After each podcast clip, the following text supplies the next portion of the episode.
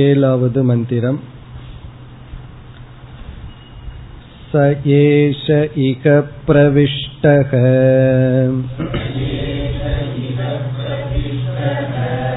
आनकाग्रेभ्यः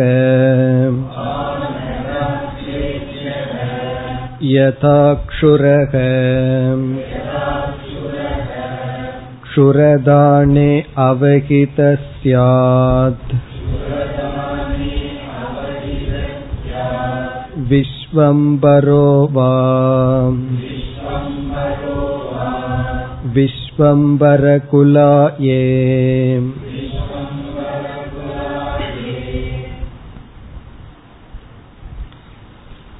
இப்பொழுது நாம் பிரவேச ஸ்ருதியினுடைய விசாரத்தில் இருக்கின்றோம் ச ஏஷ இக பிரவிஷ்டக என்ற வாக்கியத்தில் அந்த பரமாத்மா இந்த ஜீவாத்மா ரூபமாக தன்னை மாற்றிக்கொண்டு ஷரீரத்திற்குள் நுழைந்துள்ளது. பரமாத்மாவே ஜீவாத்மாவாக இங்கு விளங்கிக் கொண்டிருக்கின்றது என்ற ஐக்கிய ஞானம் இங்கு புகட்டப்பட்டது என்று பார்த்தோம். இதில் சங்கரருடைய விசாரத்தை செய்து வரும் பொழுது கேள்வி பதில்களாக கருத்துக்களை பார்த்து கொண்டு வருகின்றோம். அதில் நாம் இறுதியாக பார்த்தது பூர்வபக்ஷி கூறினான் நான் சம்சாரி என்பது அனுபவ சித்தமாக இருக்கின்றது பிரத்யக்ஷ பிரமாணத்தில் இருக்கின்றது. நான் துக்கி என்பதை நான் அனுபவிக்கின்றேன். சாஸ்திரமானது ஆத்மா துக்கமற்றது என்று சொல்கிறது. அல்லது நீ துக்கமற்றவன் என்று சொல்கின்றது அது எப்படி? அனுபவ சித்தமாக இருக்கின்ற நான் எப்படி அனுபவிக்காத ஆனந்த ரூபமாக இருக்க முடியும்? அதற்கு நாம் சென்ற வகுப்பில் பதில் பார்த்தோம். நாம் அனுபவிப்பது நம்முடைய மனதை மனதினுடைய துக்கத்தை. ஆத்மாவை நாம் என்றும் அனுபவிப்பதில்லை. அனைத்து அனுபவத்திற்கும் காரணமாக அதிஷ்டானமாக ஆத்மா இருக்கின்றது. ஆகவே நம்முடைய அனுபவ விஷயமாக வருவது ஆத்மா அல்ல என்று பதில் பார்த்தோம். பிறகு விஞ்ஞானவாதி வந்து சொன்னான் ஒரு பகுதியான ஆத்மா அனுபவிப்பவன் இனியொரு பகுதியான ஆத்மா அனுபவிக்கப்படுகிறது என்று வைத்துக் கொள்ளலாம் என்றால் அதுவும் முடியாது. ஆத்மா அவயவமற்றது. அனுபவிப்பவன் அனுபவிக்கப்படும் பொருள் என்ற வேற்றுமையற்றது என்று பார்த்தோம்.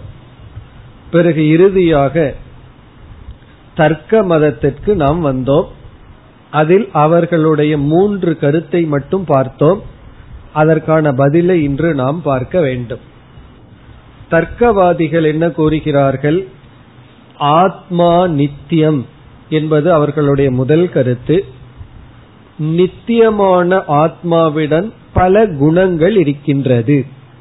அதில் சுகம் துக்கம் முதலியவைகளெல்லாம் குணங்கள். இது அவர்களுடைய முதல் கருத்தாகவும். இரண்டாவது கருத்தாக ஆத்மா அனுமானத்தினால் அறியப்படும். பிரத்யக்ஷத்தினால் ஆத்மாவை அறிய முடியாது யூகத்தினால் தர்க்கத்தினால் அறிந்து கொள்ள முடியும். பிறகு அவர்களுடைய மூன்றாவது கருத்து ஆத்மா ஜடமான ஒரு திரவியம் ஒரு பொருள் மனமும் ஒரு தனிப்பட்ட ஒரு பொருள் இந்த இரண்டும் சேரும் பொழுது சைத்தன்யம் என்பது தோன்றுகிறது. சைத்தன்யத்தினுடைய உற்பத்தி வருகின்றது. ஆகவே சைத்தன்யம் தோன்ற ஆத்மாவும் மனதும் சேர வேண்டும். இதுதான் அவர்களுடைய கருத்து. இப்ப இந்த கருத்துக்கெல்லாம் நாம் இப்பொழுது பதில் பார்க்க வேண்டும். இந்த மூன்று கருத்தை சென்ற வகுப்பில் பார்த்து முடித்தோம். இனி பதிலுக்கு வரலாம். அவர்களுடைய முதல் கருத்து ஆத்மா நித்தியமான ஒரு பொருள் என்றும் இருக்கின்ற ஒரு பொருள் இந்த ஆத்மாவுக்கு பல குணங்கள் இருக்கின்றது அவைகள் மாறி மாறி வந்து போகின்றது. ஒரு நேரத்துல நமக்கு இன்பம் வருது ஒரு நேரத்துல நமக்கு துன்பம் வருகின்றது. இப்படியெல்லாம் இன்ப துன்பங்கள் நமக்கு வந்து செல்கிறது. இவைகளெல்லாம் ஆத்மாவிடம் இருக்கின்ற குணங்கள். இது அவர்களுடைய கருத்து. இனி நம்முடைய பதில் நித்தியமான ஆத்மாவிடம் அனித்தியமான குணங்கள் எப்படி வந்து செல்ல முடியும்? என்றைக்குமே ஆத்மா இருக்கின்றது என்றால் நித்தியமான ஆத்மாவிடம் துக்கம் என்பது ஒன்று இருந்தால் அதுவும் நித்தியமாகத்தான் இருக்க முடியும். ஆத்மா நித்தியம் என்று சொல்லிவிட்டு நித்தியமாக இருக்கின்ற ஆத்மாவிடம் துக்கம் வருகிறது செல்கிறது என்று நீ சொல்கின்றாய் அப்படி இருக்க முடியாது. காரணம் என்னவென்றால் குணத்தையும் குணத்துடன் கூடியிருப்பவனையும் பிரிக்க முடியாது என்று அவன் வேறொரு இடத்தில் கூறியிருக்கின்றான். குணம் என்றால் தன்மை குணி என்றால் குணத்துடன் கூடி இருப்பவன் தர்க்க சாஸ்திரத்திலேயே வேறு இடத்தில் என்ன சொல்லியுள்ளான்?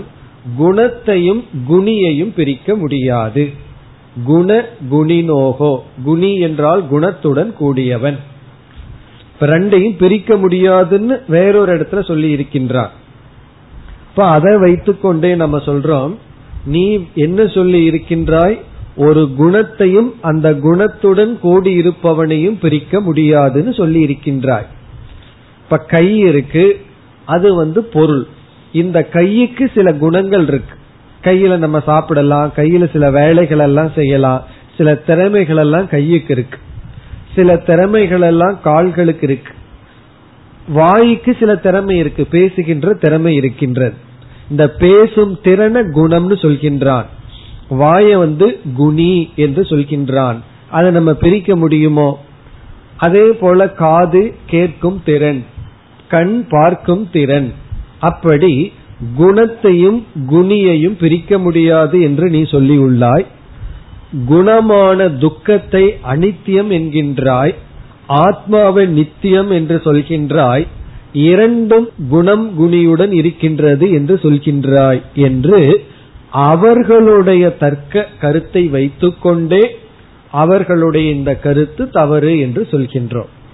இந்த இடத்துல நம்ம வேதாந்தத்தை பயன்படுத்தவே இல்லை. அவர்கள் என்ன கருத்து மற்ற இடத்துல சொல்லி இருக்கிறார்களோ அதை வைத்துக்கொண்டே இந்த கருத்தை தவறு என்று சொல்கின்றோம். இதற்கு டெக்னிக்கலா நம்ம கொடுக்கிற காரணம் வந்து அனிர்மோக்ஷ பிரசங்கக. அனிர்மோக்ஷ பிரசங்கம் என்றால் மோக்ஷத்தை அடைய முடியாது என்ற நிலை ஏற்பட்டு விடும் அனிர்மோக்ஷ பிரசங்கம்னா அந்த சூழ்நிலை வந்து விடும் அனிர்மோக்ஷ பிரசங்ககன மோக்ஷத்தையே நாம் அடைய முடியாது என்ற நிலை வந்து விடும் இவர்கள் கருத்தை நாம் எடுத்துக்கொண்டால் எப்படி? துக்கம் ஆத்மாவினுடைய குணம் என்றால் அந்த குணத்தையும் குணத்துடன் கூடியிருப்பவனையும் நாம் பிரிக்க முடியாது. அப்படி பிரிக்க முடியாது என்றால் ஆத்மாவினுடைய சொரூபம் துக்கமாகிவிடும். எப்பொழுதுமே துக்கம் ஆத்மாவிடம் இருக்கும். அப்படி என்றால் ஆத்மாவே நாம் அதுதான் உண்மை பொருள் என்றால் அதிலிருந்து நம்மை விலக்கிக் கொள்ள முடியாது. ஆகவே துக்கத்திலிருந்து விடுதலை கிடையாது. இப்ப துக்கத்திலிருந்து நமக்கு எப்பொழுது விடுதலை கிடையாது? அது ஆத்மாவினுடைய குணமாக இருந்தால். அதான் அனிர்மோக்ஷ பிரசங்க அனிர்மோக்ஷம்னா மோக்ஷத்தை அடைய முடியாத நிலை வந்துவிடும். இது நம்முடைய முதல் பதில். அதுவும் இல்லாமல் நித்தியமான ஒன்று அனித்தியமான ஒன்றோடு தொடர்ந்து சம்பந்தத்தை வைக்க முடியாது. நித்தியமான ஒன்று நித்தியமில்லாத ஒன்றுடன் தொடர்ந்து சம்பந்தத்தை வைக்க முடியாது. ஆகவே ஆத்மா ஒரு பொருள் துயரம் முதலியவைகளெல்லாம் ஆத்மாவினுடைய குணம் என்ற கருத்து தவறு. இனி இரண்டாவது கருத்துக்கு வருகின்றோம். இந்த இரண்டாவது கருத்து ஆத்மா அனுமான பிரமாணத்தினால் அறிய முடியும் என்று அவன் கூறுவது இதையும் மிக சுலபமாக சிந்தித்தால் தவறு என்று புரிந்து கொள்ளலாம். இப்ப இவன் என்ன சொல்லியுள்ளான்? துக்கம் முதலியவைகளெல்லாம் பிரத்யக்ஷம். ஆத்மாவுக்கு சில குணங்களாக அவன் சொன்னதெல்லாம் நம்ம பிரத்யக்ஷ பிரமாணத்துல அனுபவிக்க முடியும்னு சொல்கின்றான் ஆனா ஆத்மா மட்டும் பிரத்யக்ஷத்தினால பார்க்க முடியாது அனுமானத்தினாலதான் பார்க்க முடியும் என்று சொல்கின்றான் நம்ம வந்து பதில் கேட்கின்றோம் ஒரு பொருள் திரவியத்தை கண்ணில பார்க்க முடியாது ஆனா அதனுடைய குணத்தை மட்டும் கண்ணில பார்க்கலாம்னா முற்றிலும் தவறு. எப்படி என்றால் ஒரு துணி இருக்கு. அந்த துணி வந்து ஏதோ ஒரு கலர்ல இருக்கு. சிவப்பு வர்ணத்தில் இருக்கு. அந்த சிவப்பு வர்ணம்ங்கிறது குணம் துணிங்கிறது திரவியம். இப்ப நம்ம சொல்றோம் அந்த சிவப்பை மட்டும் நீ பிரத்யக்ஷ பிரமாணத்துல பார்க்க முடியும். ஆனா அந்த துணியை நீ அனுமானத்தினாலதான் புரிந்து கொள்ள முடியும்னு எப்படி இருக்கும்? அப்படி சொல்ல முடியாது. காரணம் அந்த துணியை பார்க்க முடிஞ்சாதான் அதனுடைய அதை சார்ந்திருக்கின்ற குணத்தை பார்க்க முடியும். கலரை வந்து பிரத்யக்ஷ பிரமாணத்துல பார்க்கலாம் துக்கத்தை நீ அனுபவிக்கலாம் அது இருக்கின்ற ஆத்மாவை நீ பார்க்க முடியாதுன்னு சொன்னா ஒரு பொருள் அதனுடைய குணத்தை அனுபவிக்கலாம் பொருளை அனுபவிக்க முடியாதுன்னு சொல்வது போல. மலரினுடைய வாசனையை நீ அனுபவிக்கலாம் ஆனா மலரை நீ அனுபவிக்க முடியாதுன்னு சொல்வது போல. ஆகவே ஒரு குணத்தை நாம் எந்த பிரமாணத்தில் அனுபவிக்கிறோமோ அதே பிரமாணத்துல தான் அது கூடி இருக்கிற திரவியத்தையும் அனுபவிக்கின்றோம். அதனால் ஆத்மாவா அனுமான பிரமாணத்தினால அறிய முடியுங்கிறது தவறு. இனி மூன்றாவது கருத்துக்கு வருகின்றோம். இந்த மூன்றாவது கருத்து ஆத்மாவும் மனதும் சேர்ந்தால் சைத்தன்யம் உற்பத்தி ஆகின்றது என்று சொல்கின்றாய். இதுக்கெல்லாம் நம்ம வேதாந்தத்திலிருந்து பதில் சொல்லலாம். ஆனா அந்த பதில் அவர்களுக்கு புரியாது. அவர்களுடைய மதத்தில் இருக்கிற கருத்தை எடுத்தே நம்ம வந்து உன்னுடைய இந்த கருத்து தவறுன்னு சொல்லணும். இவன் என்ன சொல்லி இருக்கின்றான் தர்க்கவாதி? சேர்க்கை என்பது அவர்கள் பயன்படுத்துகின்ற வார்த்தை சம்யோகம். சம்யோகம்னா சேர்க்கை. இரண்டு பொருள் எப்பொழுது சேரும் என்றால் அந்த இரண்டும் மூர்த்தமாக இருக்க வேண்டும். மூர்த்தம்னா உருவத்துடன் இருக்க வேண்டும். மூர்த்த திரவியோகோ சம்யோக அது அவர்களுடைய தத்துவம். மூர்த்தமான உருவத்தையுடைய ரெண்டு பொருள்கள் தான் சேர்ந்திருக்க முடியும் சேர்த்த முடியும். இங்கு ஆத்மாவும் அமூர்த்தம்னு சொல்கின்றான் மனதும் அமூர்த்தம் என்று சொல்கின்றான். அமூர்த்தம்னா உருவமற்றது.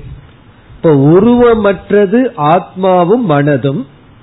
பிறகு என்ன சொல்கின்றான்? ஆத்மாவும் மனதும் சேரும் பொழுது சைத்தன்யம் உற்பத்தி ஆகிறதுன்னு சொல்கின்றான். வேறொரு இடத்துல என்ன சொல்லி வச்சிருக்கான் இரண்டு உருவமுடைய பொருள்கள் தான் சேரும்னு சொல்லி உள்ளான். இப்ப இதை வச்சுட்டு நம்ம சொல்றோம். உன்னுடைய அந்த கொள்கைப்படி மனதும் ஆத்மாவும் சேர முடியாது. சேர்ந்தாத்தேன்னு சைத்தன்ய உற்பத்தி ஆகுதா இல்லையாங்கிறத பற்றி பேச்சு. உன்னுடைய மதப்படியே சேராது. இத நம்மளுடைய சம்பிரதாயத்துல ஒரு பூர்வபக்ஷிய நிராகரணம் செய்கின்ற முறை. அவன் எந்த கொள்கையுடன் இருக்கின்றான்கிறத வாங்கி அந்த கொள்கையினுடைய அடிப்படையிலேயே அவன் சொல்றது தப்புன்னு நிரூபிக்கணும். நம்மளுடைய லௌகிகத்திலையும் அப்படித்தான். நம்மளாக ஒரு ஸ்டாண்டை எடுத்துட்டு சொன்னோம்னா அவர்களுக்கு புரியாது. அவர்களுக்குன்னு சில கொள்கை இருக்கு சில ஸ்டாண்ட் இருக்கு. அதை முதல்ல நம்ம புரிஞ்சிட்டு உன்னுடைய கொள்கைப்படியே மதப்படியே இந்த கருத்து தவறு. செல்ஃப் கான்ட்ரடிக்ஷன் உனக்குள்ளேயே தோஷம் இருக்கின்றது என்று நாம் இவ்விதம் பூர்வபக்ஷத்தை நீக்குகின்றோம். இந்த தர்க்கத்துல ரொம்ப உள்ள போலாம். அவசியம் நமக்கு இல்லை. என்ன ஓரளவுக்கு நம்ம தர்க்கம் பார்த்தா போதும். மனதை தீற்ற அளவுக்கு நம்ம தர்க்கத்துக்குள்ள போனா போதும். அதற்கு உள்ள போயிட்டோம்னா என்ன ஆகும்னா கத்திய தீட்டி தீட்டி கடைசியில கத்தியே இல்லாம போனா என்ன பிரயோஜனம்னா? அதுபோல புத்திய தீட்டி தீட்டி கடைசியில் என்ன சில பேர் அது பண்ணுவார்கள். அதை தீட்டி தீட்டி கடைசியில புத்தியே இல்லாம போயிடும். இப்படி ஓரளவு நம்ம தீட்டினா போதும். இனி நம்ம கடைசி பூர்வ பட்சத்துக்கு வருவோம். அது வந்து ஜெயின மதம். அவர்கள் வந்து உலகத்தில் இருக்கிற உருவத்தை மூன்றாக பிரிக்கிறார்கள். ஒன்று அணு. மிக மிக சிறியதா இருக்கிறத அணுன்னு சொல்கிறார்கள். பிறகு அதற்கு ஆப்போசிட் ஸ்மாலஸ்ட்ல இருந்து பிக்கஸ்ட வந்து அவர்கள் வந்து விபு அப்படின்னு சொல்கிறார்கள். அணு அப்படின்னா மிக மிக சிறியது. விபு அப்படின்னா மிக மிக பெரியது. ஆகாசம் போன்றது.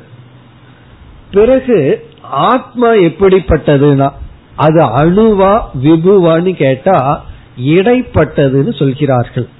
மத்தியம பரிணாமி அப்படிங்கிறார்கள். மத்தியமம்னா அது அணுவும் அல்ல விபுவும் அல்ல மிக மிக சிறியதும் அல்ல மிக மிக பெரியதும் அல்லவா ஆத்மா. மத்தியம பரிமாணம். மத்தியம பரிமாணம்னா இடையில இருக்குதான் பிறகு அது எவ்வளவு சைஸ் அப்படின்னா அவர்கள் சொல்கிறார்கள் ஸ்தூல சரீரத்தினுடைய சைஸா ஒருவருடைய ஆத்மாவினுடைய உருவம் எவ்வளவுனா ஒவ்வொருவருக்கும் உருவம் இருக்கு. எண்பது கிலோ சில பேர் இருப்பார்கள். சில பேர் நூத்தி இருபதுக்கு போகும். அந்த வேயிங் மிஷினே பத்தாது காட்டாது. ஏன்னா அதுல இருக்கிறதே நூத்தி இருபது தான். சில பேர் வந்து நாற்பத்தஞ்சு இருப்பார்கள். ஆத்மாவினுடைய சைஸ் என்னன்னா அவர்களுடைய பாடியினுடைய சைஸ் தான் ஆத்மாவினுடைய சைஸா இப்படி அவர்கள் சொல்கிறார்கள். அதற்கு வந்து பல விதத்துல நம்ம பதில் சொல்லலாம். இது அவர்களுடைய கொள்கை. ஜெயின மதத்தினுடைய கொள்கை வந்து இதுதான். ஆத்மா வந்து எப்படிப்பட்ட உருவம்னா அந்த உடம்பினுடைய உருவம் தான் சொல்கிறார்கள். இதற்கு நம்ம வந்து பல விதத்துல பதில் சொல்லலாம். சில சமயங்கள்ல ஏளனமாகவும் பதில் சொல்வார்கள். இப்ப வந்து ஒரு ஆத்மா எறும்பினுடைய உடலுக்குள்ள போயிட்டா அந்த ஆத்மாவினுடைய உருவம் வந்து எறும்பினுடைய உடலா. பிறகு அடுத்த பிறவியில யானையா பிறக்குதுன்னு வச்சுக்குவோமே. அப்ப ஆத்மாவினுடைய உருவம் எவ்வளவு ஆயிருமா? ஆணையினுடைய பெருசா ஆயிருமா? பிறகு மனுஷனா பிறந்தான்னு சொன்னா மனிதனுடைய உருவம் வந்துவிடும். இப்படி எல்லாம் அவர்கள் சொல்வார்கள். இதெல்லாம் வந்து ஒரு தத்துவம்னே சொல்ல முடியாது. இதெல்லாம் கபோல கல்பனா. கபோல கல்பனா மண்டையோட்டுக்குள்ள என்னென்ன கற்பனை வருதோ அந்த கற்பனையை நீ தத்துவம்னு சொல்லிக் கொண்டு இருக்கின்றாய் என்று நீக்கி விடுகின்றோம். பிறகு நம்ம அதுக்கு எளிமையான பதில் சொல்றோம். எதற்கு உருவம் இருக்கோ அது அனித்தியம். எது மூர்த்தம் தது அனித்தியம். மூர்த்தம்னா எதற்கெல்லாம் உருவம் இருக்கோ அதெல்லாம் அனித்தியம். அது எப்படி சொல்றேன்னா நீ எறும்பு சைஸ்ல ஒண்ணுங்கிற பிறகு அது அனித்தியமா இருக்கிறதுனாலதான் யானையின் அளவு மாறுது. பிறகு யானையினுடைய அளவு இருக்கிறது எறும்பினுடைய நிலைக்கு மாறி விடுகிறது. அது அனித்தியம். பிறகு அவர்களுக்கு சில ஒரு விதமான பெக்கூலியர் தியரி இருக்கு. வஜ்ராயுதம் இருக்கு. அது வந்து நித்தியம்னு அவர்கள் நினைக்கிறார்கள். வஜ்ரம்ங்கிறது உடல் திரவியத்திலேயே ஜட பொருள்களிலேயே கடினமான பொருள்.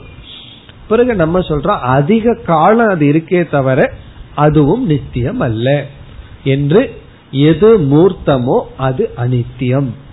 இவ்விதத்தில் ஆத்மாவணி உருவமுடையது என்று சொன்னால் நிலையற்றது என்று நீக்கி விடுகின்றோம்.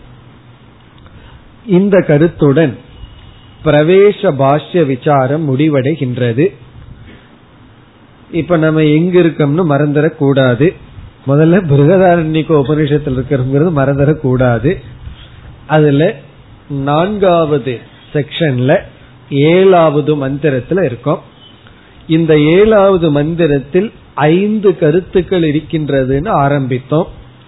முதல் கருத்து வந்து அவ்யாக்கிருத பிரபஞ்சத்தின் அத்தியாரோபம். இரண்டாவது கருத்து பிரவேச சுருதி அதைத்தான் இப்பொழுது நாம் முடித்துள்ளோம். இனி மூன்றாவது கருத்துக்கு செல்லலாம். இப்பொழுது அந்த மூன்றாவது கருத்துக்கான பகுதியை படிக்கலாம். இப்ப ஏழாவது மந்திரம் ஐம்பத்தி ஐந்தாவது பக்கத்துல நம்ம விஸ்வம்பர குழாயேங்கிற வரைக்கும் படிச்சிருக்கோம். அது வரைக்கும் பிராக்கெட் பண்ணி சொல்லியிருக்கோம். காரணம் என்னன்னா ச ஏஷகள் ஆரம்பிச்சு விஸ்வம்பர குழாயேங்கிற வரைக்கும் பிரவேச சுருதி வாக்கியம். இனி அடுத்தது நம்ம படிக்க ஆரம்பிச்சு முடிக்கிற வரைக்கும் மூன்றாவது கருத்து சம்சார வர்ணனம். சம்சாரம்னா என்னங்கிற ஒரு வர்ணனை. இப்பொழுது படிக்கலாம். தம் ந பஷ்யந்தி. அகிருத்னோகி சக. பிராணன்னேவ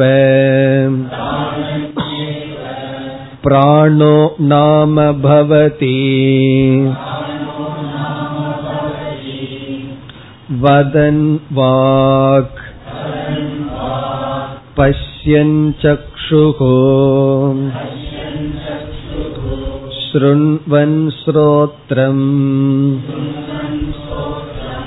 मन्वाणो मनः। तानि अस्य एतानि कर्मणामाणि एव स यः अतः एकैकम् उपासते न स वेत अकृत्स्नो हि एषः अत एकैकेन भवति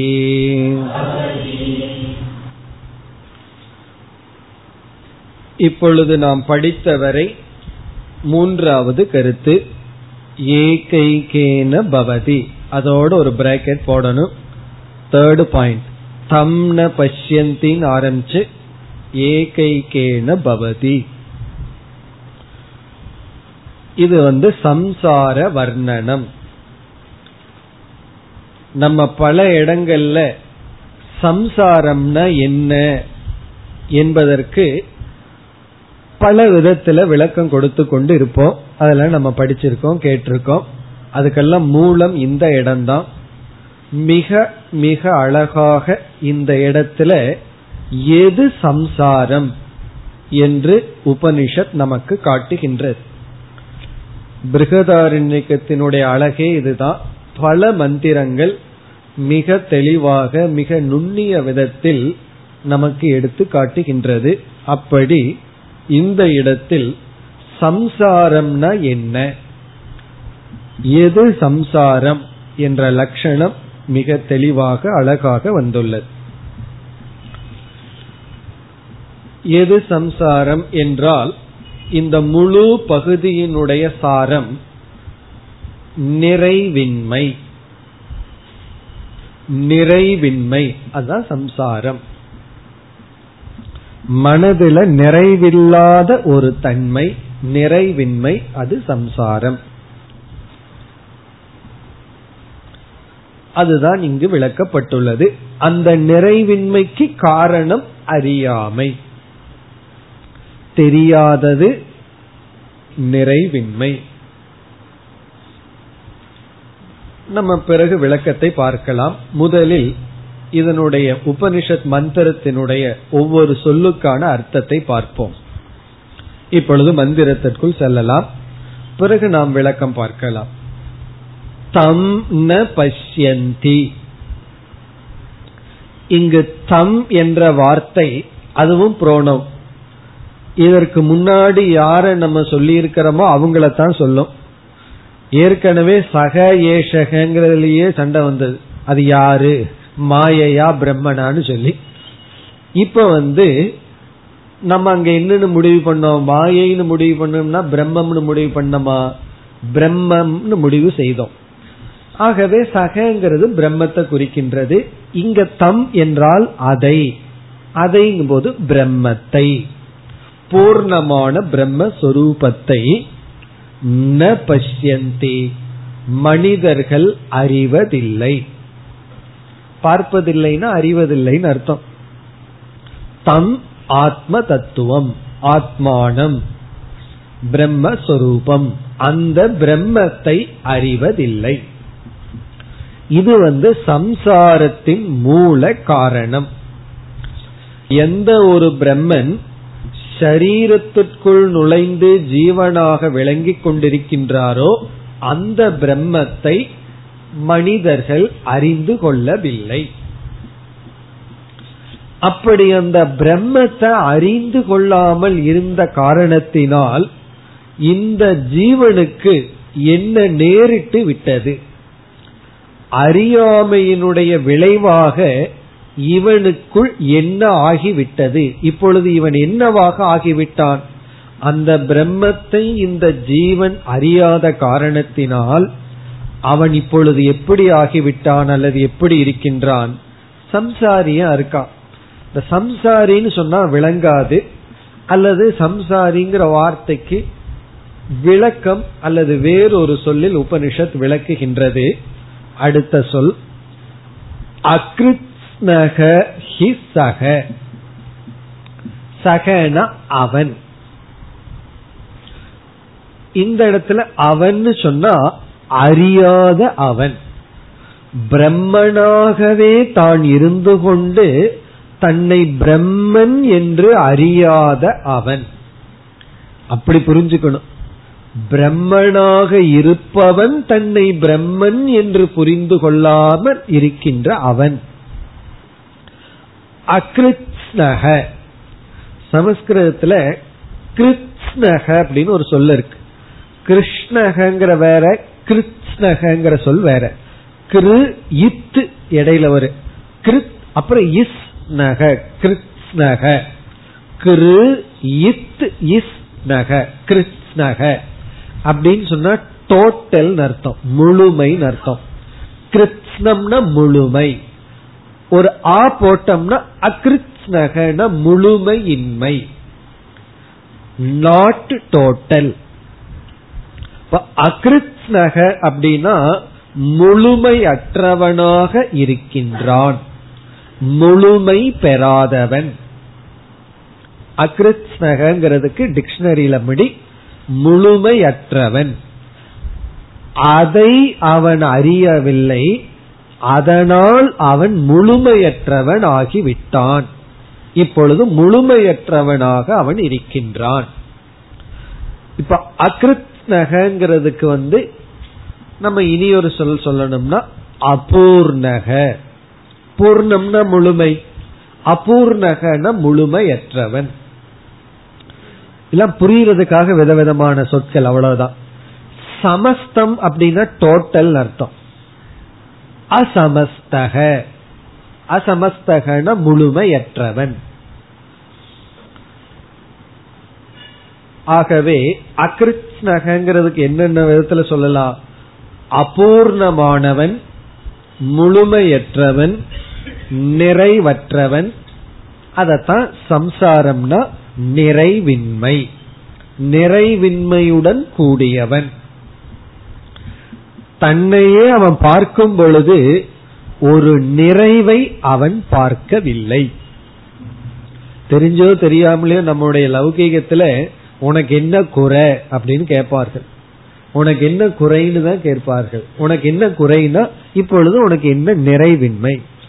இந்த குறை என்னன்னு கேட்டோம்னா யாராவது நம்ம எத்தனையோ முறை கேட்டிருப்போம் உனக்கு என்ன குறை அப்படின்னு கேட்டிருப்போம்.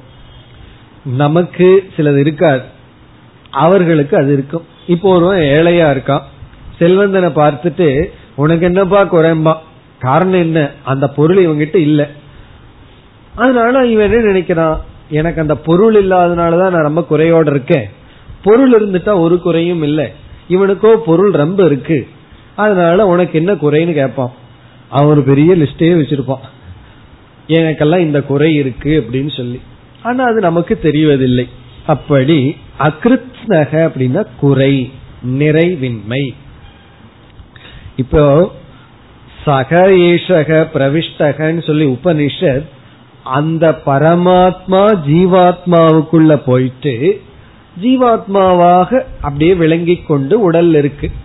அந்த பரமாத்மாவை இந்த ஜீவாத்மா தெரியாத காரணத்தினால் அவன் வந்து அகிருத்னக அகிருத்னகன நிறைவின்மையை அடைந்து விட்டான். இந்த ஒரு வார்த்தை தான் சம்சார சொரூபம். இதனுடைய விளக்கத்தை நம்ம பின்னாடி பார்க்க போறோம். இதெல்லாம் பார்த்து முடிச்சிட்டு. அது எப்படி குறைங்கிறத விளக்க போறோம். இப்ப இந்த இடத்துல அகிருஷ்ணகங்கிறனுடைய பொருள் நிறைவின்மை இன்கம்ப்ளீட்னஸ் ஒரு கம்ப்ளீட் பண்ணாத ஒரு ஒரு நிலை. இனி அடுத்த சொற்கள் எல்லாம் இந்த நிறைவின்மையை உபனிஷத்து விளக்குகின்றது. எப்படி இவன் இந்த நிறைவின்மைக்கு வந்து விட்டான் என்று விளக்கம் வருகின்றது. இந்த ஒரே ஒரு சொல்லுதான் சம்சாரத்தினுடைய சொரூபம். அகிருஷ்ணக அசமஸ்தக அபூர்ணக. இவன் எப்படி அபூர்ணனா இருக்கா? அதெல்லாம் இனி விளக்கப்படுகின்றது. பிராணன் ஏவ பிராணோ நாம பவதி. அதாவது ஒரு ஜீவன் உள்ள இருக்கான் நம்ம இருக்கோம். நாம யாருன்னு நினைச்சு பார்க்கிறோம். நாம அந்த பரமாத்மா தான் நான் எனக்கு தெரியல. உடனே நான் என்ன நினைக்கிறேன்? அந்த பரமாத்மாவினுடைய சொரூபம் எனக்கு தெரியாததுனால பிறகு எனக்கு எது தெரியுதுன்னு பார்க்கும்போது சரீரம் தான் எனக்கு தெரிகிறது. உடம்பு தான் எனக்கு தெரியுது. இப்போ உடல் உடலும் கூட எத்தனையோ டிவிஷன் உடல்ல இருக்கு. சரீரமா இருக்கு சரீரத்துல கைகள் கால்கள் இருக்கு பிறகு இந்திரியங்கள் இருக்கு பிராணன் இருக்கு பிறகு மனம் சித்தம் புத்தி அகங்காரம்னு சொல்லி பத்தொன்பது அவயவங்களான சூக்ம சரீரம் காரண சரீரம் பிறகு ஸ்தூல சரீரம் அதற்கு எத்தனையோ அவஸ்தைகள் இருக்கு. ஸ்தூல சரீரத்திலேயே கையை காலு விரலு நெகம்னு சொல்லி எத்தனையோ பேதங்கள் இருக்கு. இப்போ இந்த சரீரம் தான் எனக்கு தெரிகிறது. இப்ப நான் என்ன செய்கின்றேன்? என்னுடைய பிரம்மஸ்வரூபம் தெரியாததனுடைய விளைவா தெரிகின்ற உடலை நான் நினைச்சிடுறேன். அப்படி நினைக்கும் பொழுதும் கூட முழு உடலையும் நான் அபிமானம் வைக்க முடியறதில்லை. என்னுடைய அபிமானம் கண்ணுக்கு போகும்போது நான் காதா இல்லை. காது எனக்கு சொந்தம் இல்லை. அல்லது காது அந்த இடத்துல இல்லை. என்னுடைய கவனம் வந்து நாவுக்கு போகும் பொழுது நான் வந்து நாக்குடன் கூடியவனா மட்டும்தான் இருக்கேன். அப்ப கண்ணு காது மத்ததெல்லாம் கிடையாது. என்னுடைய கவனம் வந்து உடல்ல வேறொரு பகுதிக்கு போகும்போது அந்த பகுதியுடன் மட்டும் கூடியவனா நான் இருக்கேன் மீதி பகுதி எனக்கு இல்லாதவனா இருக்கேன் அந்த நேரத்துல. அப்படி ஒவ்வொரு அங்கங்கள்ல நான் அபிமானம் வைக்கும் பொழுது அதுவாக மட்டும் நான் இருக்கிறேன்னு மற்றதாக நான் இல்லை. அப்ப உடலுக்குள் இருக்கும் பொழுதே நான் பூர்ணமா இல்லை. முழு உடலையும் நான் பூர்ணமாக அனுபவிக்கவில்லை. அந்தந்த உடல்ல அந்தந்த அங்கங்கள்ல அவயவங்கள்ல அம்சங்கள்ல அபிமானம் வைக்கும் பொழுது அததுவாக நான் இருந்து கொண்டு இருக்கின்றேன். மீதியா நான் இல்லை. இப்ப நான்கிறவன் பூர்ணமா இல்லை. அந்தந்த இடத்துல அந்தந்தவனாக நான் இருக்கின்றேன். அப்படி வருகின்றது. அது விளக்கம் பார்த்தா இன்னும் கொஞ்சம் நமக்கு புரியும். இப்பொழுது நம்ம வந்து சொற்பொருள் தான் பார்த்துட்டு இருக்கோம். டிரான்ஸ்லேஷன் தான் பார்க்கிறோம். விளக்கம் பார்க்கும் பொழுது இந்த சூக்மமான விஷயம் நமக்கு புரியும். இப்பொழுது பார்த்தால் பிராணன் ஏவ அந்த ஜீவன் பிராணன் பிராணனை விட்டு கொண்டிருக்கும் பொழுது நம்முடைய அபிமானம் பிராணன்ல இருக்கும் பொழுது பிராணோ நாம பவதி. பிராணோ நாம பவதினா அவன் தன்னை பிராணியாக நினைக்கின்றான். பிராணினா தப்பா புரிஞ்சுக்கூடாது பிராணினா மிருகம்னு ஒரு அர்த்தம் இருக்கு. இந்த இடத்துல பிராணனை செய்பவன். பிரீத் பண்ணிட்டு இருக்கும் பொழுது அவனுக்கு அங்கதான் அபிமானம் அதுவாக அவன் இருக்கின்றான். பிராணோ நாம பவதினா அவன் வெறும் பிராணனை விடுறவனா மட்டும் இருக்கான். அடுத்தது வந்து வதன் வாக். வதன் என்றால் அந்த ஜீவன் பேசும் பொழுது அவன் வாக்கிந்திரியத்துடன் மட்டும் கூடியிருப்பவனாக இருக்கின்றான். வதன் பேசும்போது பேசுறவனா இருக்கான். அதுதான் இதனுடைய அர்த்தமே. மூச்சுடும் போது மூச்சுடுறவனா இருக்கான். பேசும்போது பேசுறவனா இருக்கான். அடுத்தது பஷ்யன் சக்ஷுகு. பார்க்கும்போது கண்ணா இருக்கா? அப்படித்தான் இங்க சொல்லி இருக்கு இவன் பார்க்கும்போது இவன் வெறும் கண்ணா மட்டும்தான் இருக்கா? கண்ணை உடையவனாக மட்டும் இருக்கா? அடுத்தது ஸ்ருண்வன் ஸ்ரோத்ரம். கேட்கும் பொழுது காதாக இருக்கின்றான். மீதிய இல்லைன்னு அர்த்தம். அதான் உபனிஷத் சொல்ல வருது. இவன் கேட்கும் பொழுது இவன் மற்ற இந்திரியங்கள் எல்லாம் இவனுக்கு கிடையாது மாதிரிதான். அதுவா மட்டும்தான் இருக்கான். மண்வானக மனக. நினைக்கும் பொழுது மனதா மட்டும் இருக்கான் அவ்வளவு ரொம்ப சின்ன அல்பானா இருக்கான்னு அர்த்தம். பேசும்போது வாக்கா இருந்துடுறான் கண்ணா இல்ல காதா இல்ல. கேட்கும் போது காதா இருக்கா? பிறகு நினைக்கும் போது வெறும் மனசா மட்டும்தான் இருக்கா? தானி அஸ்ய ஏதானி கர்ம நாமானி ஏவ. அப்ப நமக்கு உடனே சந்தேகம் வருது. அப்ப இதெல்லாம் என்னுடைய உண்மையான சொரூபமா என்றால் உபனிஷத் சொல்லுது உண்மையிலேயே இதெல்லாம் அவனுடைய சரீரத்தினுடைய செயலினால வந்த பெயர்கள். அவன் கண்ணும் கிடையாது காதும் கிடையாது மனசும் கிடையாது மூக்கும் கிடையாது. ஆனா அப்படி அவன் நினைச்சிட்டு இருக்கான். உண்மையிலேயே இதெல்லாம் அவனுடைய உடலிலிருந்து வருகின்ற செயலினால் தோன்றிய பெயர்கள் அல்லது தன்மைகள். அந்த உண்மையை உபனிஷத் நமக்கு சொல்கிறது. அஸ்ய அஸ்யன அஸ்ய ஜீவசிய இந்த ஜீவனுக்கு தானி ஏ தானி இவைகளெல்லாம் பார்ப்பவன் கேட்பவன் சுவைப்பவன் மூச்சு விடுபவன் இவைகளெல்லாம் கர்ம நாமானி ஏவ. ஒரு செயலினால் வந்த பெயர்கள் இவனுக்கு. தன்மைகள். ஆனா உண்மையிலேயே வெறும் இது மட்டும் அவனுக்கு சேர்ந்தது அல்ல. பிறகு அடுத்த பகுதி சகயக எந்த ஒருவன் அதக. இவ்விதம் ஏகைகம் உபாசதே. ஏகைகம் உபாசதேனா தன்னை இந்த ஒவ்வொன்றாக புரிந்து கொண்டுள்ளானோ. தன்னை பார்ப்பவன் நினைக்கிறான். கேட்பவன் மட்டும் நினைக்கிறான் சொல்பவன் நினைக்கிறான் சுவைப்பவன் நினைக்கிறான் இப்படி ஏகைக்கம். ஒவ்வொரு அம்சத்தை உபாசதேன தன்னை அவ்விதம் புரிந்து கொள்கின்றானோ எந்த ஒருவன் உடலில் இருக்கின்ற ஒவ்வொரு அங்கங்களையும் அததுவாக மட்டும் புரிந்து கொள்கின்றானோ நசவேத. அவன் உண்மையை அறிபவன் அல்ல. சக ந வேத அவன் உண்மையை புரிந்து கொள்பவன் அல்ல.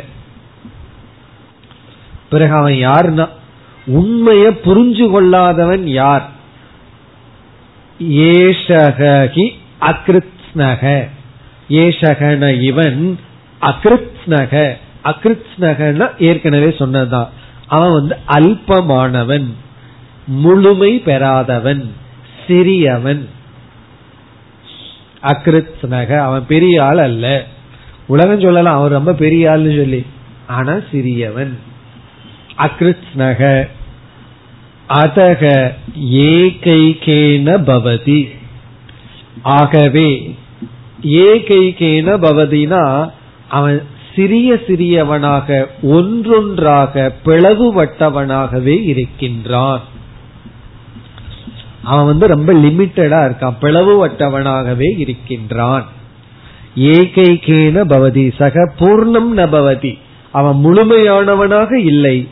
பிளவுபட்டவனாக சிறியவனாக நிறைவு பெறாதவனாக சிறிய சிறிய துண்டாக இருக்கின்றான்.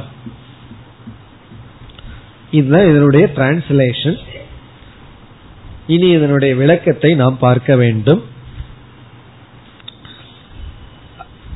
அதாவது நமக்கு புரிகிற உதாரணத்தின் மூலமா இங்க சொன்ன நுண்மையான கருத்தை பார்க்கலாம்.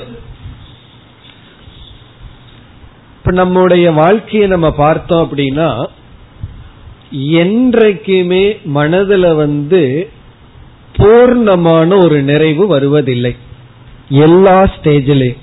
இப்ப சில உதாரணம் பார்த்தா இதுல சொன்ன மிக மிக சூக்மமான கருத்து நமக்கு புரியும். இப்ப நம்ம குழந்தையா இருக்கும் பொழுது நம்ம அந்த குழந்தையா இருக்கிற சமயத்துல பெரியவங்களை பார்த்து அவங்களா இருந்தா நல்லா இருக்குமேனு நமக்கு தோணும். என்ன குழந்தைகளுக்கு சுதந்திரமே இல்லை. எதையும் எந்த நேரத்திலும் எடுத்து சாப்பிட முடியாது. ஆனா பெரியவங்க அப்படி இல்லை. அந்த குழந்தை பார்க்குது. கண்டதெல்லாம் எடுத்து சாப்பிட்டு இருக்காங்க. நமக்கு தான் கொடுக்க மாட்டேங்கிறாங்கன்னு சொல்லி. என்ன கிச்சன்ல வந்து குழந்தைய தவளை விட்டுட்டு என்ன டப்பாவில எடுத்து கொட்டும் போது கொஞ்சம் வாயில போட்டுட்டு கொட்டிக்கிறார்கள். ஆனா நமக்கு கிடைக்க மாட்டேங்குதே. அப்படின்னு சொல்லி குழந்தையா இருக்கும்போது குழந்தை வந்து அடல்ட்டா இருக்கணும்னு நினைக்குது.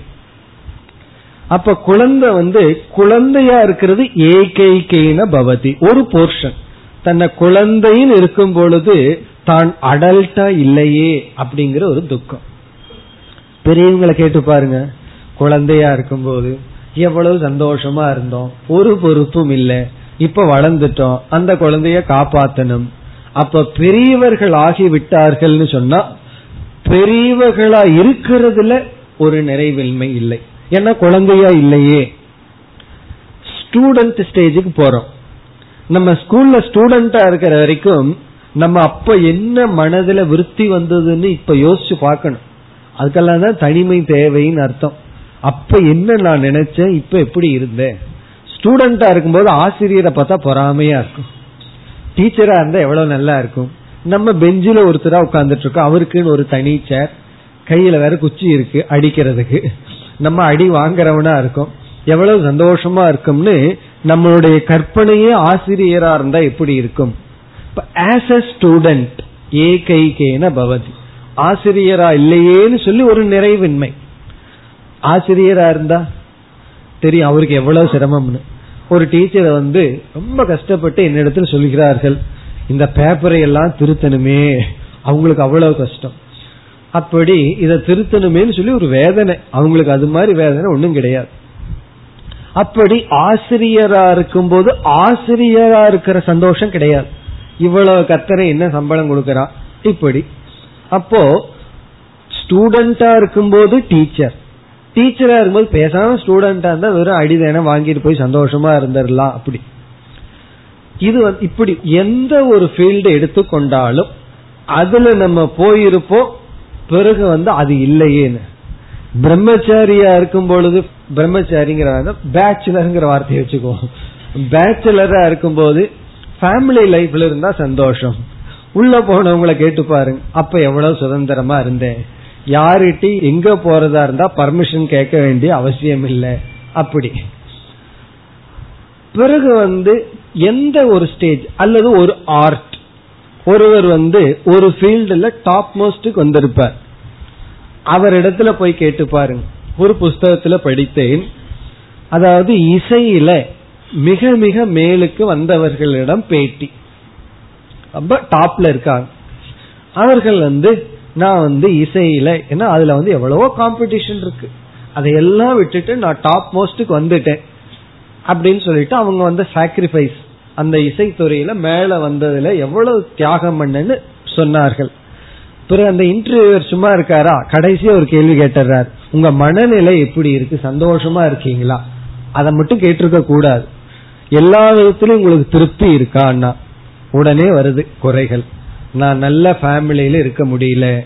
குழந்தைகளுக்கு டைம் கொடுக்க முடியல. ஹஸ்பண்டுக்கும் ஒய்ஃபுக்கும் மற்றவங்களுக்கும் யாரா இருந்தாலும் பெற்றோருக்காக டைம் கொடுக்க முடியல. குடும்பம்னு நினைக்கும் பொழுது எனக்கு ரொம்ப ஒரு குறையா இருக்கு. அப்போ ப்ரொஃபஷனல்ல டாப் மோஸ்ட் வந்தாச்சு. அது ஒரு பார்ட் அவர்களுடைய லைஃப்ல ஒரு பகுதி. ஃபேமிலின்னு வரும் பொழுது அதுல நான் திருப்தியா இல்லை. ஒரு குடும்பத்துல ஒரு ஹோம்ல இருந்து என்ன ஒரு சுகத்தை எல்லாம் அனுபவிக்கலாமோ? குழந்தைகளோட இருக்கிறது கணவனோட இருக்கிறது மனைவியோட இருக்கிறது பெற்றோரோட இருக்கிறது மற்ற ஃப்ரெண்ட்ஸோட இருக்கிறது. இதெல்லாம் எதுக்குன்னா வாழ்க்கையில் அட்டைன் பண்றதே எதற்குனா ஒரு குடும்பத்தோட சந்தோஷமா இருக்கிறதுனா அதை நான் அனுபவிக்க முடியவில்லை. பிசினஸ்ல வந்து முழு டைம் கொடுத்து கொடுத்து அதே போல ஒரு டாக்டர் சொன்னார் நான் பேஷண்ட்டுக்காக நல்ல டைம் கொடுத்து அதுல பத்தொன்பது மணி நேரம் ஒர்க் பண்றேன். ஆனா என்ன நான் வீட்டுக்கு வந்தா வீட்டுக்கு டைம் கொடுக்கறது இல்லைன்னு. இனி ஒருவர் வீட்லயே இருக்கார். உடனே அந்த அம்மா வந்து உங்களுக்கு வேற வேலை இல்லையா? எப்பாவது வெளியே போக மாட்டீங்களான்னு ஒரே திட்டு. அப்போ எல்லா இடத்திலையும் என்னன்னா ஒரு இடத்துல நம்ம வந்து சக்சஸ் ஆயிடுறோம். ப்ரொஃபஷனல்ல சக்சஸ் ஆயிடுறோம். ஃபேமிலியில ஃபெயிலியர் ஃபேமிலியில சக்சஸ் ஆகிறோம். ப்ரொஃபஷனல்ல ஃபெயிலியர் இப்படி பார்க்கையில ஒருவன் எவ்வளவுதான் எந்த ஃபீல்டுல டாப் மோஸ்டுக்கு போயிருந்தாலும் அவன உபனிஷத் என்ன சொல்லுது? ஏகைகேன பவதி. அந்த வார்த்தையினுடைய அர்த்தம் தான் நீ ஒன்னதான் ஒரு போர்ஷன்ல தான் நீ வெற்றி அடைஞ்சிருக்க. மீதி எல்லாத்திலையும் நீ தோல்விதான் அடைஞ்சிருக்க. பிறகு இனி ஒரு சிந்தனையாளர் மிக அழகான சிந்தனையாளர் என்ன சொல்றார்? நீ ஒன்ல டாப் போஸ்டுக்கு போகணும்னா மற்றதுல எல்லாம் ஃபெயிலியர் அடைஞ்சுதான் ஆகணுங்கிற. மற்றதுல சாக்ரிஃபைஸ் பண்ணாதான் நீ ஒன்ன அச்சீவ் பண்ண முடியும். இந்த பல மரத்தை தொட்டவன் ஒரு மரத்தையும் வெட்ட மாட்டான்னு ஒரு பழமொழி இருக்கு. இந்த மரம் வெட்டலான்னு போனானா? இவன் இந்த மரத்தை வெட்டலாமா அந்த மரத்தை வெட்டலாமான்னு ஒவ்வொரு மரத்தை கொஞ்சம் கொஞ்சம் வெட்டி பாக்குறானா சும்மா ரெண்டு வெட்டி வெட்டி பாப்பானா இது சரியில்லைன்ட்டு அடுத்த மரத்துக்கு போவானா. இப்படி எல்லா மரத்தையும் தொட்டவன் கடைசியில ஒரு மரத்தையும் வெட்டாம வருவான். அவனுக்கு ஏது நேரம்? அப்படி எதையுமே முழுமையா வாழ்க்கையில அடையாம இதை கொஞ்சம் பாக்கிறது அது கொஞ்சம் பாக்கிறது அதே போல இந்த ஸ்கூல் அப்படித்தான். எந்த விளையாட்டு விளையாடலாம்? ஒரு மாசம் கிரிக்கெட் விளையாடிட்டு இருப்பான். அதுக்கப்புறம் கொஞ்ச நாள் ஹாக்கி. அப்ப அவன் எதுலயுமே மேல வர மாட்டான் என்ன கொஞ்சம் கொஞ்சமா தொட்டு தொட்டு பார்ப்பான். அப்படி பார்த்தாலும் பிரச்சனை. இதுவா இதுவா இதுவான்னு போனாலும் மேல வர முடியாது. சரி ஏதோ ஒண்ணுல நம்ம டாப் மோஸ்ட் போகணும்னு சொன்னா மீதி எல்லாத்தையும் சாக்ரிஃபைஸ் பண்ணணும். அப்ப என்னம்னா அதுல டாப் மோஸ்ட் ஆயிருப்போம் மீதி எல்லாம் ஜீரோ அதே போல திரைப்படத்துல மேலுக்கு வந்த ஒருவர் அவருடைய பேட்டியை படிக்கும் பொழுது அவர் வந்து ரொம்ப பிச்சைக்கார நிலையிலிருந்து மேக்சிமம் நிலைக்கு வந்துட்டார். ஆனால் என்ன ஆயிடுதுன்னு சொன்னா அந்த பணத்தை எப்படி ஹேண்டில் பண்ணணும்னு தெரியல அவருக்கு. பணத்தை சம்பாரிச்சு அதை வச்சு காப்பாத்த தெரியணுமல்ல. நம்பிக்கைக்கு உள்ளாதவர்கிட்ட எல்லாம் கொடுத்து இப்ப என்னன்னா சொத்துக்கு மேல கடன் இருக்கு. காரணம் என்ன? அந்த அறிவு அவருக்கு கிடையாது. அப்ப அவர் என்ன சொல்றார்? ஒரு துறையில நான் மேல வந்துட்டேன். மீதி துறையில எல்லாம் ஜீரோவா இருக்கு. பணத்தை எங்க இன்வெஸ்ட் பண்ணணும்? எப்படி இது பண்ணணும்னு தெரியல. அதே போல எமோஷனல் இன்வெஸ்ட்மெண்ட் ஒண்ணு இருக்கு. யார் இடத்துல எவ்வளவு அன்பு செலுத்தணும்? எங்க அன்பு செலுத்தணும்? அதுவும் தெரியவில்லை.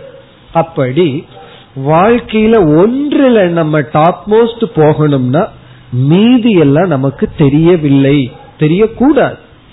அதனாலதான் வந்து ஒரு டாக்டர் வந்து எம்டி முடிச்சு ஏதோ உள்ள ஸ்பெஷலிஸ்டா இருக்காருன்னு வச்சுக்கோமே. டென்டிஸ்டா இருக்கார்.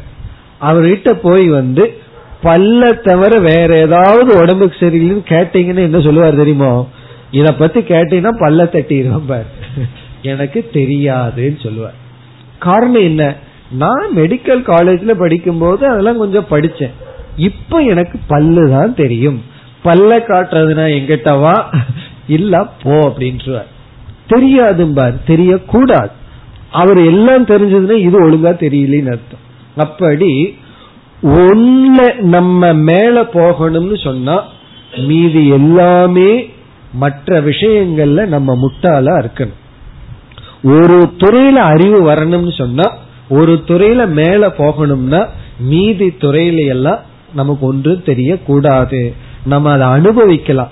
ஏதோ ஒரு ஃபீல்டுல மேல வந்தவங்கள பார்த்தோம்னா மற்ற ஃபீல்டுல அவர்கள் வந்து அடிமுட்டாளா இருப்பாங்க. நமக்கு ஆச்சரியமா இருக்கு. இவ்வளவு தூரம் வந்தவருக்கு இது தெரியலையான்னா அது தெரியாததுனாலதான் அவர் அங்க வந்திருக்க அப்படி அப்ப என்ன ஆகும்னா என்ன அந்த ஃபீல்டுல மட்டும்தான் ஒரு திருப்தி நமக்கு கிடைக்கும்.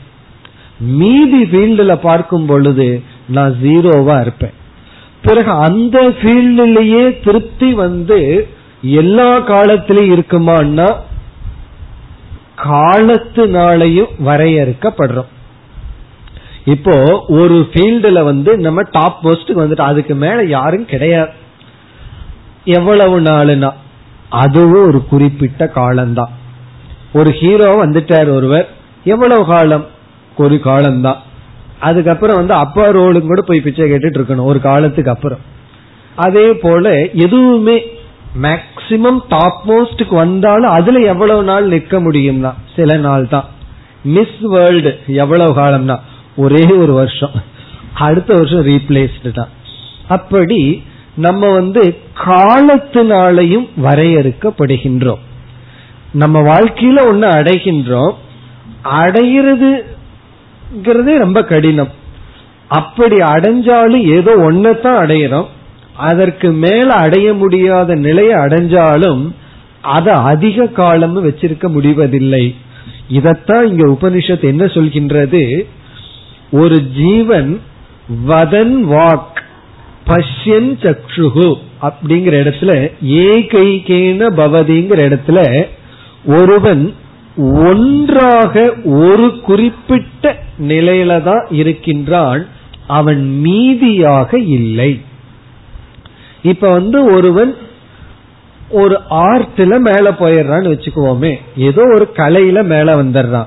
மீதி விஷயத்துல அவன் அப்படி இல்லை. அப்ப அவன் அப்படி பார்க்கும் பொழுது மீதிய பார்க்கும் பொழுது அவனுடைய இல்லாமையை நிறைவின்மையை பார்க்கின்றான். தான் எதுல மேல வந்துட்டமோ அதை நினைச்சிட்டே சந்தோஷப்படணும்னு நினைக்கின்றார். ஆனால் முடிவதில்லை. அது ஸ்போர்ட்ஸ் ஆகலாம் கிரிக்கெட் பிளேயர்ஸ் ஆகலாம். மேக்சிமம் வந்துட்டான்னு வச்சுக்குவோமே எவ்வளவு நாள்லாம் கொஞ்ச நாள் தான் அந்த ஃபார்ம் இருக்கு. அதுக்கப்புறம் என்னன்னா வேடிக்கை பார்க்க வேண்டியதுதான் மற்றவங்க விளையாடுறது தான் அதற்குள்ள ஒரு ஃபீல்ட்ல இருக்க முடியாது. அப்படி இந்த இடத்துல என்ன சொல்லப்படுகின்றது? ஒரு மனிதன் சரீரத்தில் இருக்கின்ற ஏதோ ஒரு அங்கங்கள் மனதில் இருக்கின்ற ஒன்றை அபிமானம் வைக்கும் பொழுது அதுவா மட்டும்தான் அவனை பாதிக்க முடியுது. மீதி இல்லைங்கிறத அவன் பார்க்கும் பொழுது அவனுக்குள் ஒரு நிறைவின்மை வந்து விடுகின்றது.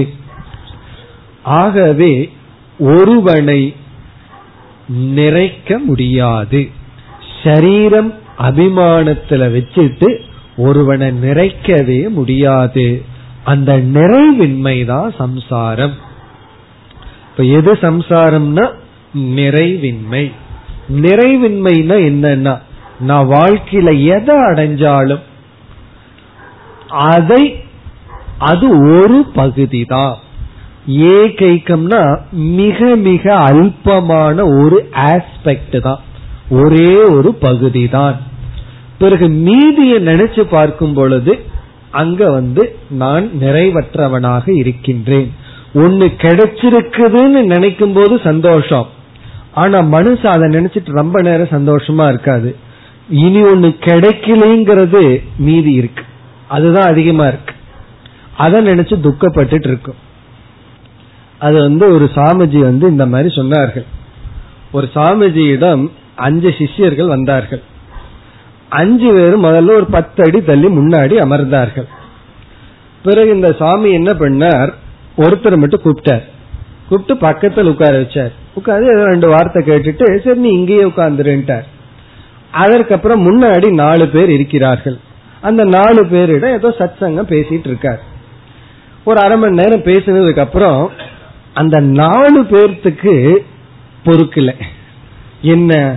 அவரை மட்டும் பக்கத்துல கூப்பிட்டு உட்கார வச்சிட்டு இருக்காரு அப்படின்னு சொல்லி அவருக்கு மட்டும் என்ன ஸ்பெஷல் அனுகிரகம்? நமக்கு இல்லையே அப்படின்னு சொல்லி அவர்களை பார்த்து இவர் அவர்களுடைய கேள்விக்கு தான் பதில் சொல்லிட்டு இருக்கார் இவரை பக்கத்தில் உட்கார வச்சுட்டு இவரை மறந்துட்டார். முன்னாடி இருக்கிறவங்களை தான் பார்க்க முடியும். அவர்களையே பார்த்து பேசிட்டு கேள்வி கேட்டுட்டு இருக்கார் அவர்களுடைய மனதில் என்னன்னா நம்மைய பார்த்தே பேசிட்டு இருக்கார் நம்முடைய கேள்விக்கே பதில் சொல்றாருன்னு சந்தோஷம் வரலையா? நம்ம அஞ்சு பேர் சேர்ந்து வந்தா அவரை மட்டும் பக்கத்துல உட்கார வச்சுட்டாருன்னு சொல்லி துக்கம். இவருக்கு என்ன துக்கம்னா நம்மைய பார்த்தே பேசலையே. அவருடைய கேள்விக்கு தானே பதில் சொல்லிட்டு இருக்காரு இப்ப இவருக்கு துக்கம். இப்ப இவரு வந்து நம்ம பக்கத்துல போயிட்டோம் ஸ்பெஷல் அட்டென்ஷன் கொடுத்திருக்காருங்கிறது கொஞ்ச நேரம் தான் சந்தோஷம். மீதி எது கிடைக்கலையோ அத மனசுல நினைச்சிட்டு இருக்கு அவர்களுக்கு வந்து நமக்கு தான் பதில் சொல்றார் நம்மையத்தான் பார்த்துட்டு இருக்காருங்கிற சந்தோஷம் போய் எது தனக்கு கிடைக்கலையோ அங்க. இப்படித்தான் லைஃப் அதையும் அவர் சொன்னாராம். இப்போ நீங்க வந்து நீ இங்கிலேயே துக்கப்படுற நீ அங்கிலேயே துக்கப்படுற நீ எங்கிருந்தாலும் மனுஷன் துக்கப்பட்டுட்டு தான் இருப்பான் அப்படின்னு சொல்லி அவர்களுக்கு புரிய வச்சாராம். இதுதான் நம்முடைய வாழ்க்கை. இதுதான் சம்சாரம். ஒன்னு கிடைக்கலன்னு நினைச்சு நம்ம சந்தோஷப்பட்டுட்டு இருக்கோம். எதெல்லாம் நமக்கு கிடைக்கலன்னு நினைச்சு துக்கப்பட்டு இருக்கிறோமோ கிடைக்கலன்னு நினைச்சு சந்தோஷப்படல. கிடைக்கலன்னு நினைச்சு துக்கப்பட்டு இருக்கோம். எதெல்லாம் கிடைக்கவில்லைன்னு நம்ம நினைச்சு துக்கப்பட்டு இருக்கிறோமோ அதெல்லாம் கிடைச்சாலும் நம்ம துக்கப்பட்டு இருப்போம். இந்த உண்மை யாருக்கு புரியுதோ அந்த நிமிடம்தான் ஒருத்தன் வேதாந்தத்திற்கு தகுதி அடைகின்றான். அது வரைக்கும் ஏதோ கிளாஸுக்கு வர்றோம் போறோம் அவ்வளவுதான். எப்ப நம்ம உண்மையா இந்த உபனிஷத் வாக்கியத்துக்கு தகுதி அடைகிறோம்னா என்னைக்கு இந்த உலகத்துல எது எனக்கு கிடைச்சாலும் அது அகிருத்னக. நான் அப்பவும் நிறைவின்மையுடன் தான் இருப்பேன். என்னை யாருமே நிறைவுபடுத்த முடியாது. இந்த உலகத்துல என்ன எனக்கு கிடைச்சாலும் நம்ம இன்னமும் எதோ இல்லைன்னு நினைச்சிட்டு இருக்கோம். எனக்கு அது இல்லை இது இல்லைன்னு நினைச்சிட்டு இருக்கோம். எதெல்லாம் எனக்கு இல்லை அது இல்லாததுனால நான் நிறைவின்மையுடன் இருக்கேன்னு நினைக்கிறோமோ அதெல்லாம் ஆயிரம் மடங்கு எனக்கு கிடைச்சாலும் நான் மீண்டும் நிறைவின்மையுடன் தான் இருப்பேன். அப்ப ஒரு கேள்வி வருது. அப்ப என்னதான் கிடைச்சா நான் நிறைவின்மையை அடைவேன்? அதற்கு தான் அடுத்த ஸ்டேட்மெண்ட் அப்ப சங்கரர் வந்து அடுத்த போர்த் டாபிக் அறிமுகப்படுத்துறார் அகிருத்னக கதம் கிருத்னக பவதி. நிறைவற்றவனை எப்படி நிறைக்க முடியும்? அதுக்கு உபனிஷத் அடுத்த ஸ்டேட்மெண்ட் கொடுக்கின்றதுன்னு அறிமுகப்படுத்துறார். அப்படி இப்ப எப்படி சம்பந்தம் போகுது அப்படின்னு சொன்னா இந்த சம்சார வர்ணனையிலிருந்து அடுத்த டாபிக் அத வித்யா சூத்திரம்னு பார்க்க போறோம். ஏற்கனவே சொல்லியிருக்கேன்னு நினைக்கிறேன் வித்யா சூத்திரம் வித்யா சூத்திரம்ங்கிறது நம்முடைய நாலாவது டாபிக் இந்த வித்யா சூத்திரத்துக்குள்ள நம்ம எப்படி நுழையிறோம் சொன்னா அதற்கு முன்னாடி அகிருத்னக நிறைவற்றவன். அந்த நிறைவற்றவன் சொன்ன இந்த உலக ஒருவனை நிறைவற்றவனாகத்தான் வச்சிருக்கும். எதையாவது உள்ள மேல போய் நிறைவடைஞ்சிரும்ட்டு போறான். போற வரைக்கும் அது கிடைக்காததுனால அது கிடைச்சா நிறைவு கிடைச்சா நிறைவுன்ட்டு போறான். கிடைச்சதுக்கு அப்புறம் பார்க்கிறான் அதே நிலை. அப்படி வந்து பெரிய டாப் மோஸ்ட் பீப்புள் கிட்ட போய் இன்டர்வியூ பண்ணி பாருங்க. ரொம்ப சாதாரணமா நிலையிலிருந்து மேக்சிமம் நிலையில் அது எனி ஃபீல்டு அது சயின்டிஸ்ட் ஆகலாம் பிலிம் ஸ்டார் ஆகலாம் அல்லது வந்து மிஸ் வேர்ல்ட் ஆகலாம் யாராகலாம்? அவர்களிடம் போய் ஒரே ஒரு கேள்வி கேட்டணும் உங்க மனசு நிறைஞ்சிருக்கா? அவங்க வந்து நம்ம திருப்திப்படுத்துறதுக்கு நிறைஞ்சிருக்குன்னு சொல்லலாம். ஆனா உண்மையா அந்த மனசை பார்த்தா ஏகைகேன பவதி அகிருத்னக நிறைவின்மை. அது சரீர ஆரோக்கியமா இருக்கலாம் மைண்ட்ல இருக்கிற பெரிய யோகியா இருக்கலாம். எல்லாத்துக்கும் இந்த அகிருத்னக அதுதான் சம்சாரம். அப்ப நிறைவின்மையா இருக்கிறவனை நிறைவுபடுத்துறது எப்படி? அது நம்முடைய அடுத்த டாபிக் அடுத்த வகுப்புல பார்ப்போம். ஓம் போர் நமத போர் நமிதம் போர் போர் நமுதச்சதேம் பூர்ணய பூர்ணமாதாய பூர்ணமேவாவசிஷ்யதேம். ஓம் சாந்தி சாந்தி சாந்தி